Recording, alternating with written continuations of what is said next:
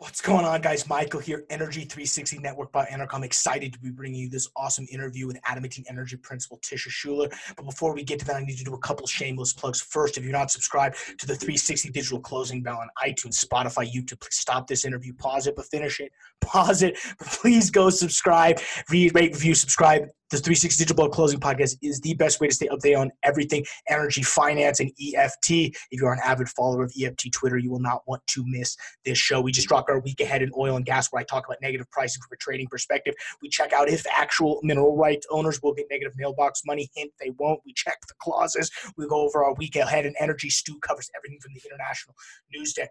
Also, please check out the world's greatest website, www.oilandgas360.com. It is quite possibly the best place if you want to find out everywhere for oil and gas news. They have so many great interviews for some of the top executives around the field, just like this interview you're about to hear with Tisha Schuller, who, like I mentioned, is the principal of Adamantine Energy.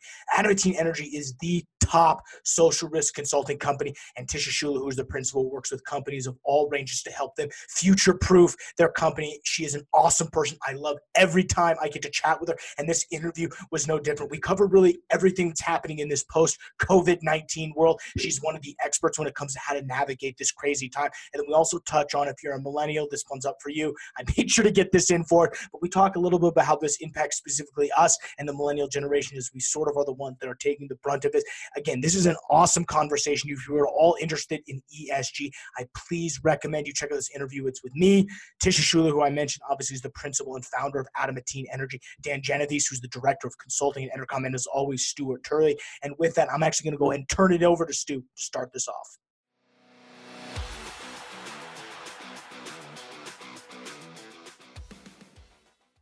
Well, good morning, guys. And uh, Tisha, we sure appreciate you. We've uh, where, where, are you at? You're up in Boulder. I'm up in my mountain cabin, uh, about 30 minutes west of Boulder. Oh, nice. Uh, Dan, you're up in uh, Colorado as well, too. That's correct. I'm in Centennial, uh, down southeast of Denver it's a good place. I'm uh, I'm up here in Denver, just uh, just a little north. But uh, uh, like Stu mentioned, Tish, we really we really appreciate you taking some time out of, out of, your you know really busy schedule to sit with us because I, you know in this in this time period that we're we're in right now, I think you know specifically what your background is and what your company Adamantine does is is is is, is can really help you know the industry navigate through these really challenging times and there's so many questions we really want to ask you about that but you know before we get into that i just you know if you could give everybody for, for the people listening just a kind of a quick you know your story and a quick overview to kind of how you got and, and, and how you got to you know at adamantine sure sure i'll start with where we are today i founded mm-hmm. adamantine about five years ago with a focus on future proofing um, oil and gas companies against rising social risk. I'm sure we'll talk about what that means.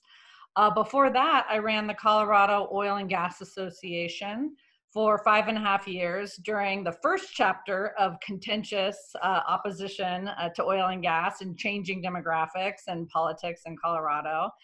And then before that, I was an environmental consultant um, who was uh, both uh, liberal and skeptical about the oil and gas industry in general. And then one chapter preceding that, I was actually an environmental activist with uh, a fairly hostile worldview toward oil and gas. So my evolution has come uh, pretty far, but my perspective still encompasses all of those uh, worldviews. And I live a lot of them here west of Boulder uh, now, where I'm half hippie and half uh, passionate oil and gas industry advocate.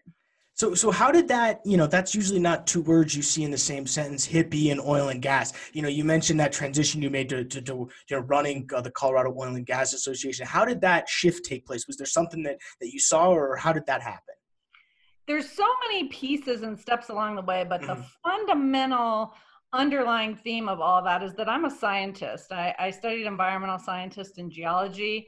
And at some point in your life, you have to make the decision whether you're going to let your worldview or science drive what you understand about the world. And so I made the decision to let science drive my thinking. And as I explored my passion about the environment, my interest in addressing climate, I really dug into energy in all its forms, as well as the demand for energy around the world. Um, and that led me through very small steps along the way to first value the role oil and gas plays, then to understand its longevity and importance, and then ultimately to want to build the bridge. Uh, for example, I believe that addressing climate change expediently requires including the oil and gas industry. So for me, these are not contradictory, um, but it it puts me out in the world in a way that I have to be consistently translating and building bridges. Yeah, and I and, and you, you one of the the coolest things I think you write is this is this series which is called um, that you can find on, on Adamantines LinkedIn page, which is the, this idea of both things can be true. And I think a lot of times people forget that that you know there can you know there's not very many contradictory ideas. And a lot of things can play very well together. Yeah, and I think probably everything we'll talk about today during this pandemic time, this oil price collapse time, is e- more easily navigated if we're willing to let two things be true at the same time. Um, that we can have negative oil futures and also a perhaps endless demand for oil in the future. And both of these things are true, and that will give us a more skillful and a broader viewpoint to think about how to get through these times. So I'll, I'll take your cue, Michael, and throughout our talk, I'll I'll try to tee up where we often have to face contradictory facts and emotions in order to be skillful in how we move forward. Oh, that's awesome. And you know, before we get too into that, I know Stu's been been dying to ask you some questions about your book, and, and that's one of the another cool things about you is you wrote a book. So Stu, I'll let you take it from here and and, and, and get the book questions done. First off, Tisha, thank you for writing the uh, accidentally adamant by Tisha Schuller. I mean, that was a great read. And so, if anybody uh, hasn't understood your background, because you're unique in a hippie and oil and gas, and I love the fact that you also go in and it's not necessarily uh, oil and gas, but it's energy, it's poverty. They all go together. And so, your neighbors, I thought you were crazy when you went to lead the oil and gas um, commission there, and and so what you've had adversity, you've been able to survive fires, disasters with your husband and his fire uh, crew. You're ready for this disaster. What do you think is going to happen, and what kind of leadership do you think we need to have for this uh, COVID disaster we're in right now? I love the way you framed that, Stu, because I do feel like surviving a fire that took out 169 homes in our community and a flood that took out every bridge in our 10 mile canyon and half the road. I do feel like when this uh, p- pandemic started, that followed quickly on the heels of the oil price collapse, uh, chapter one, uh, I felt like I know how to do this. I know how to manage my fight or flight reaction. And I also know that there's always another side, that when you're in the peak of the crisis, I know because I've experienced it that you will look back and it will become a memory. And that is what helps me navigate this moment. First, to be very conscientious of this perpetual state of fight or flight we're in, which doesn't necessarily bring the, out the best of us and as individuals. And the second is to know that I will look back on this moment. And so the the way i like to advise our clients and our partners about this moment is to be conscientious that there is a future and there is a looking back on this moment and crafting the path that you will be proud of.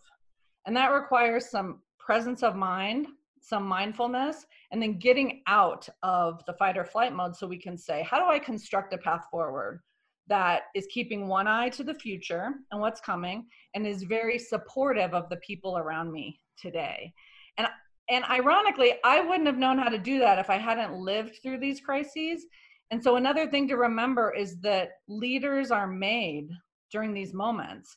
And so it's actually there is a gift in all of this for each of us so that later we will have lessons to impart upon our kids, our colleagues, our teams when we're on the other side of this as well. And two new generations are having their first major crisis, crisis, and it will shape them. And in many ways, I think it will shape them to be stronger.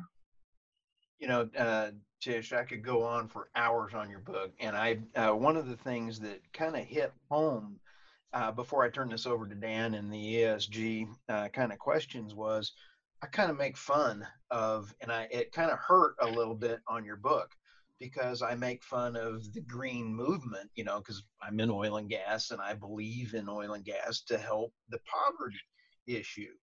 You kind of said, let's not take sides, let's go work. I liked your uh, let's go do work together. I really like that instead of making fun of the other side. So thank you for your your bottom line on the on the book. That was very good. So uh, I'll go ahead and toss it over to ESG because this really set the foundation for what your company is doing and what's needed in our industry right now. Sure. Well, listen, it's great to have you. And and uh, you know, my my questions, uh, kind of from a broad standpoint, is you know, where, uh, how do you see the overall economy? I mean, that was that was Listen, that that was great. Uh, that that's a great mindset. What you just said, uh, Tish, in, in, terms of we we should all just take a deep breath, uh, know that there the sun's going to come up tomorrow, and and uh, we can recover. Um, uh, so so with that in mind, how do you see the overall economy coming back? Uh, you know, let's just let's just start out at the forty thousand foot level. Um, love to get your thoughts on that. Yeah, I'm pacing myself, um, our company, Adamantine, and our clients for a long, slow fits and starts recovery. So this is both a very personal pacing because we have to keep in mind that there's going to be these upsets periodically so that we can handle them gracefully. If we expect a linear um, uh, line out of this, I don't think we're going to get it. So to stay uh, on, on our toes and leaning forward into what happens, I think expecting fits and starts and setbacks is just mission critical to our risk. That's one part. The second thing is I, I have been advising our, our teams to always be asking two questions. What's next? Everything's unprecedented. So you could ask what's next every day and there will be new potential out there. And, and this will be a time for the nimble to be successful. So what's next? And if we had the resources today, what opportunities are out there for us? And that is also to keep that one eye on the future and to position ourselves to be opportunistic and to think about uh, if we could take advantage of things, what would they be? Would it be acquisitions? Would it be hires? Uh, would it be a pivot and positioning? And so I th- I don't know what recovery looks like, but I know it will be challenging. It'll be fits and starts, and the winners will be forward looking and nimble. And I'm interested in helping inform and and and construct that kind of creative response so that on the other side of this when the whole world looks different and we wonder how we ever lived in a pre-pandemic world uh, that our companies are at the front of that and looking looking back and saying yep yep we're ahead we're ahead of what's coming next.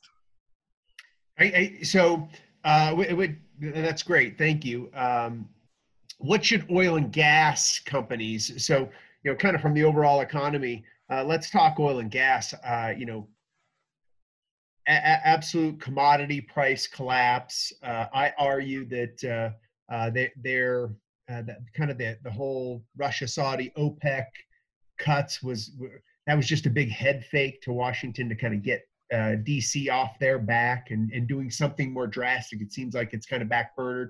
Maybe maybe got got to the president's attention. I've been arguing for tariffs on imported oil. Um, so, uh, what's next for energy company executives? How do how do they manage um, both the business operation and then uh, kind of the communication, whether it's capital markets, whether it's the communities that rely on them for jobs, whether it's the employees uh, that work for them that are scared to death about losing their job? Yes, great question. I'll take that in two phases. The first is today. And the oil and gas industry, because we got hit by the price war before uh, most of the country was working at home or in stay at home orders, the industry had a sense of having its own crisis, its own economic crisis.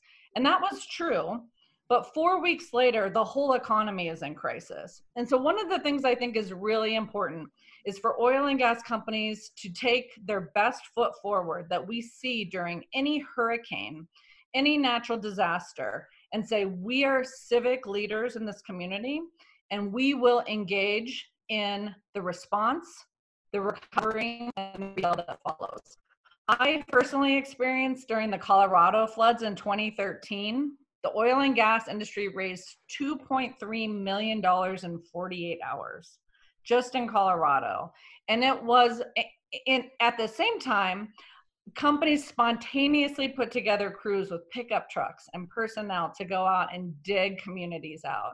And this is the kind of response that we need to a historic health and economic crisis in our community. So I think a really important thing right now that's hard for executives and leaders within companies to keep an eye on because our economic pain is so acute is that there is a transcendent opportunity to engage in civic leadership. So that's one thing that I'm really pushing right now. And that takes one eye to the future kind of perspective. We have an acute economic crisis, and we, we are members of a society that need our leadership. Then the second piece of this is thinking about what post pandemic energy looks like. Lots of speculation about the future of travel, the future of work, the future of transportation. And all of those things have the best and brightest and innovative minds thinking, how are we going to make the world better? And how are we going to be central to that leadership? Now, because my love for the oil and gas industry runs so deep, I do not think there is any industry better positioned with the brightest minds, the R&D teams, the resources even in this economic crisis to articulate what the energy future could look like. So this is a really different framing than what a lot of us are talking about in the industry right now, which is how do we survive negative oil or $20 oil? Uh, what I'm interested in is the conversation that says, as we reimagine leadership, here's what we have to offer. And transcending some of these ideas that might be fighting, fighting for our old place. I don't think that will, I don't think history will be kind to anybody fighting for the old order or fighting for their old market share.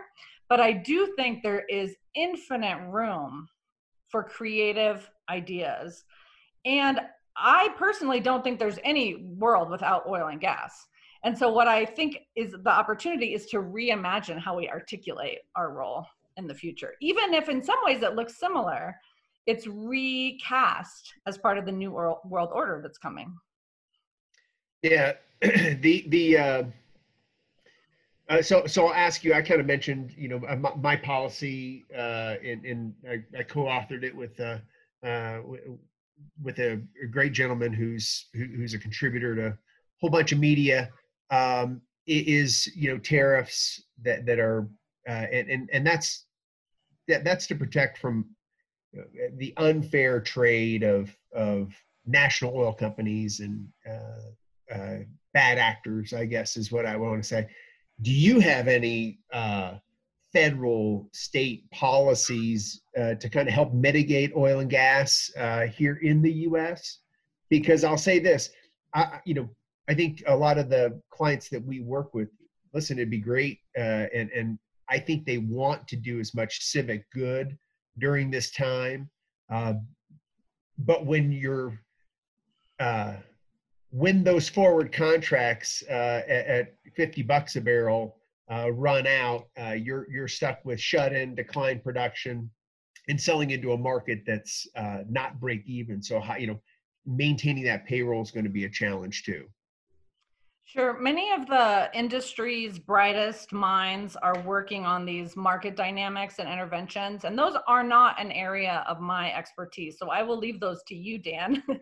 and your and your compatriots. What I am keeping an eye on that I think is part of keeping one eye to the future is some of the trends uh, in social risk are still in play.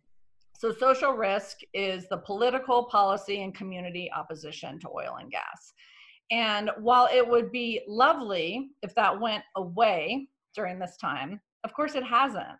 And the overwhelming opposition to oil and gas that was there before continues to be in play and is influential. And so anything that the industry is doing right now that looks like it's trying to take what people could negatively characterize as a handout or a subsidy or is going to be really accelerated in how people are discuss it and so what, what i'm watching and i think we have to be very careful about is how the industry participates in those and anything we can do to transcend partisan politics is important I'll give you one example. In the in the last stimulus negotiations, there was an expectation that the Strategic Petroleum Reserve would buy oil, which of course is a great idea. I didn't expect it to be controversial, but it became a negotiating tool with a, a request that airline bailouts be tied to decarbonization targets. And those two things got traded such that neither happened that was a huge signal to me that climate and decarbonization were going to stay front and center in all of the subsequent negotiations around stimulus. And I think we'll continue to see that in the stimulus being negotiated now. For me, that's a big red flag for the oil and gas industry to be very cognizant of how companies and trades articulate what they need. It has to be part of reimagining the energy future and participating in the future, not defending historic market share. Because anyone who opposes the industry doesn't have any interest in opposing market share. But we all have a shared interest in reinventing the energy future in a cleaner and more sustainable way. So that's my uh, caution around how current politics could backfire once social risk becomes our dominant concern again. Yeah, and I think that's you know uh, all all understood that that there will be trade offs if it's legislative. Tariffs don't require an act of Congress; it can be uh, uh, an executive order. So I think that's why uh, I, I, think I kind of tend tend to lean toward that with with uh, within that executive order, kind of being able to to to help it. I, I think. Um, what one of the one of the uh, one of the things I want to talk about is you, you say that uh, this if, a notion of future proofing and and how that and we're kind of starting to touch around the edges of um, social risk and ESG um, for oil and gas.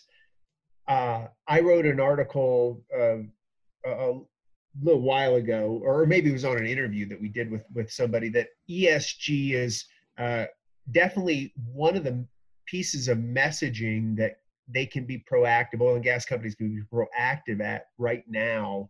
Um, what do you think about that idea? Are, are people willing to listen to an ESG message?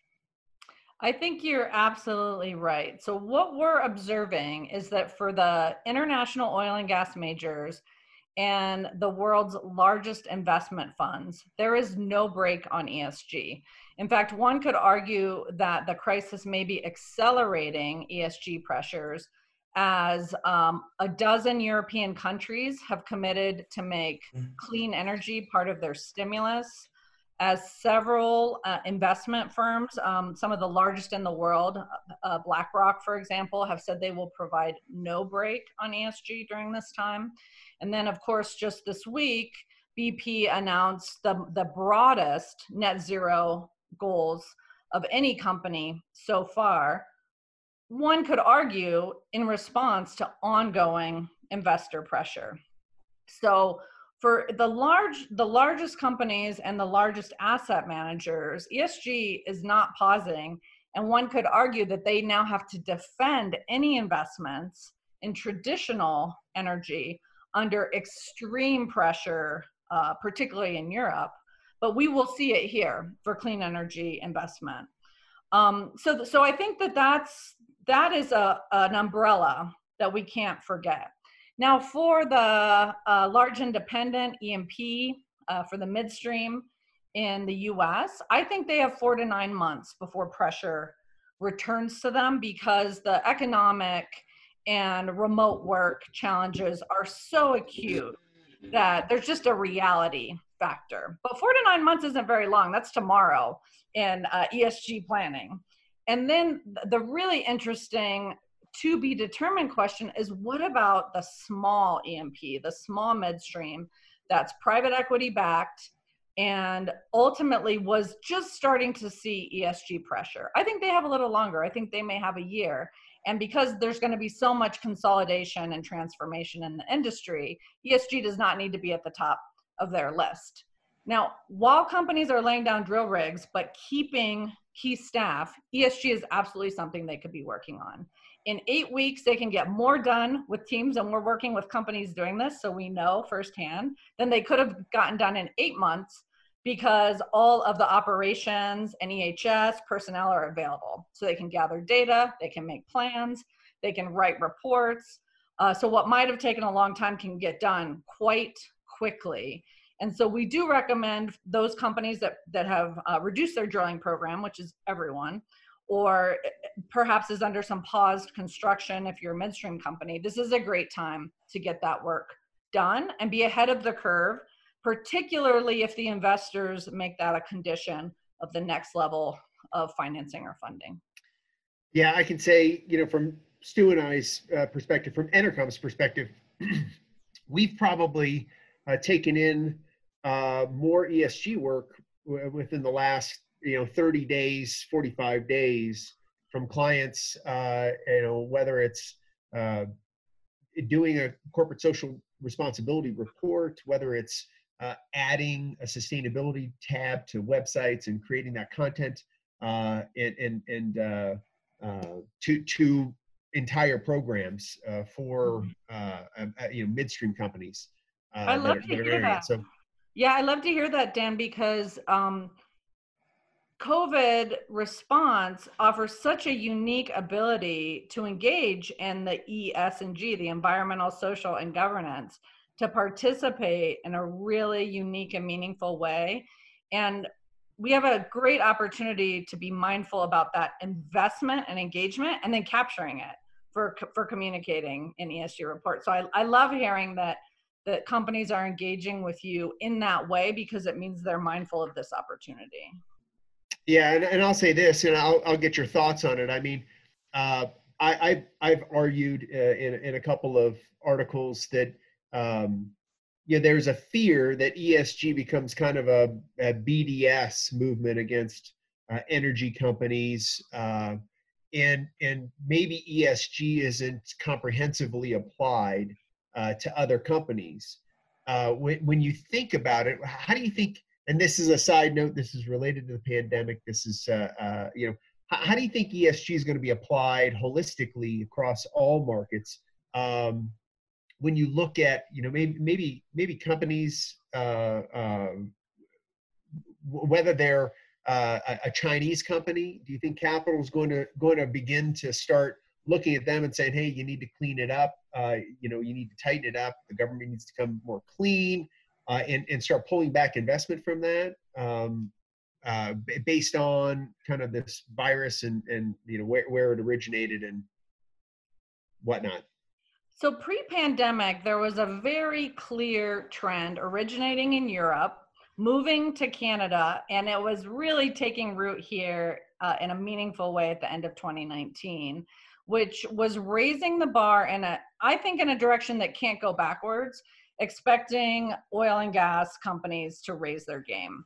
And the way we were looking at that and thinking about that is that the new norms were being established and that that would become the price of doing business the expectation we were just starting to get queries from for example private equity whose institutional investors were putting pressure on them to put pressure on their portfolio companies so it was just starting to trickle down into even the smallest E&P and midstream uh, privately held companies in the us i think that pressure returns and then what happens is esg becomes a differentiator so there will always be those who will divest from oil and gas. That's not our target investment market. But those who know they need to invest, know there's a future, but needs a rationale for investing in the best actors, that's where I think ESG is going to be a differentiator. On the international scene, the international agencies were making very bold and, in many cases, I think misguided efforts to defund fossil fuels for developing economies. Now, what that means is not that coal isn't developed in an African nation that needs energy for manufacturing. That just means China or the Asian Development Bank goes in and funds it. So there, the that discrepancy was just about to really, I think, reach a relevant narrative, which is the World Bank, the UN have to participate in differentiating good and, and uh, badly produced fossils so that they didn't just leave this massive hole for development. But the point you make will always be a massive point of tension, which is if the US and Canada and European operators are holding themselves to such a high standard, then many of the NOCs globally can just go do everything else with no constraint. And I, I, I, of course, argue, uh, particularly in the UN, European, World Bank spaces, that we cannot leave the oil and we can't leave oil and gas to, to other operators, uh, particularly NOCs that don't have any constraints. Uh, that narr- when will we get back to that? It might be a year or two. But you just think it's on pause, and that that that that uh, that there'll be this ongoing pressure to bring them into the fold, you know, one way or another, uh, into kind of the responsibility sustainability fold. I think so. I don't think we can ignore it. So one of my areas of interest is energy uh, at scale for developing economies. Those economies are going to develop, and there's no such thing as leapfrogging industrialization and manufacturing. The data is abundantly clear. That narrative is incorrect and has been debunked. So, in a world where developing economies throughout Asia and Africa are bringing in energy at scale, it's going to be coal in the absence of another plan. And I think we were almost ready globally to, to uh, have that conversation.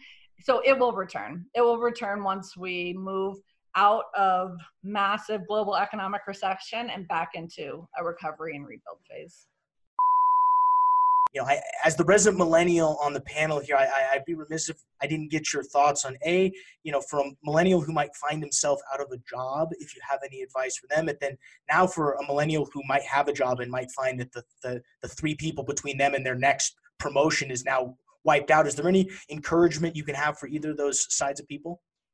Absolutely. The the first thing I want to articulate is that the millennial workforce is the most important civically, politically, and financially relevant generation, period, in raw numbers and economic impact and in the way that we're structuring our life. And, and however we recover from the pandemic and the economic recession that will follow, it will be ultimately led in creativity and energy by millennials. So, the first thing I want to articulate for all of the oil and gas leaders and managers out there is the biggest risk we face after we address economics is losing our millennial workforce. So the millennial workforce was under extreme social pressure to not work for the oil and gas industry as an industry of the past. I have heard this from hundreds of oil and gas workers all over North America. Tell me why I should stay. So we do need to very clearly articulate the importance and role of millennials in our future to them. So reach out to your millennial workforce and keep in touch with any millennials out there that you did have to sever as part of this. We know that millennials have been the most laid off generation right now. So we want to keep touch with them because they are our future, absolutely. And speaking to millennials, I would like to make the case, and I do make the case to millennials all the time stay in the oil and gas industry. We have the innovation, the scale, the budgets, the we are the future of however we reimagine what life looks like post pandemic. And that the creativity and the change agent in all that will be the millennial workforce. Now, very pragmatically speaking, two things. If you still have a job, you need to be communicating proactively with your boss.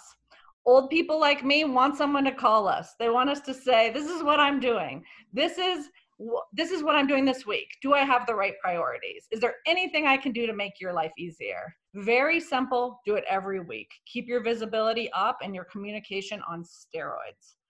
If you're in the position where you are not employed right now, use this time wisely. Ponder how you will look back at this time and have used it. So that might mean using a learning a new work skill. It certainly means networking in every way. And perhaps it means learning Italian. Whatever you do with this time, do it well. Do it, invest in yourself and your future. You will not look back and say, I wish I watched more Netflix. But you will look back and say, I wish I'd spent more time with my partner or my kids. I wish that I had invested in skills. I wish I would have written that blog I've been talking about. Mm-hmm. So use this time well with an eye to how you'll look back at yourself and that you'll be proud of the person you are during this time. No, that's awesome. And, and, and we're here at honestly about the 45 minute mark. So I just want to uh, first, thank you for the time that you've given us. You've been extremely generous. And second, you know, to Stu and Dan, are there any other final questions um, that you guys have for Tisha before before we before we let everybody go here? Yeah, uh, uh, I, I I'd love to ask you, but I but I know we're we're uh, we're running long on time. Uh, just a couple examples, maybe suggestions of what you see or, or, examples over the last couple weeks of good ESG messaging for oil and gas. Um, kind of future proofing activities that you've seen that have, that have been good? Mm-hmm. Great question. Good, great, great question. I think BP making their announcement in the middle of all of this was smart way to say our work goes on. We're part of the future. We continue. Total did something similar in France. While, while they had workforce reductions, they did not make any cuts in their new energies business. So although those are uh, international majors and the bar is set uh, differently for them and the resources are different from them, it foreshadows a message that every oil and gas company can say, which is we're here for the long haul. We're participating in the recovery and we will be at the forefront of the rebuild, whatever that looks like, because we're co creating it with our communities. And um, Tisha, thank you very much again. Uh, I know that this uh, virus is almost like when you're walking on a trail and a bear uh, stops you and you have to uh, fight the bear. We're fighting a bear right now. Um, what do you think this is going to do for the, is it 1.3 billion folks that are without power that we need to help get off of poverty? What do you see for the changes on that? Yes, I am worried about our North American centric crisis in the sense that globally, this pandemic will wreak havoc on a developing nation that we can't even begin to fathom. And one of the most important things that con- any developing economy needs is access to energy at scale.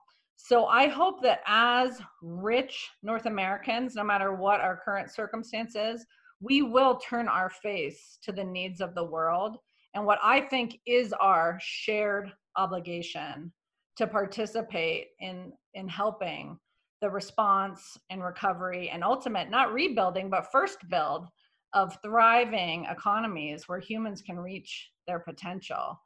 That is our shared opportunity in in the wake of this to share with generosity all the blessings that we have and as I say at the end of every episode, but I really mean it now, just high level stuff that we heard right there. That that's just awesome. And uh, you know, appreciate everybody on this panel who's taken time another busy day to be with us. But I think we're about out of time, so I'm going to let everybody who's listening get back to work. Thank you guys for checking out the Energy 360 Network by Enercom. We will see you guys next time.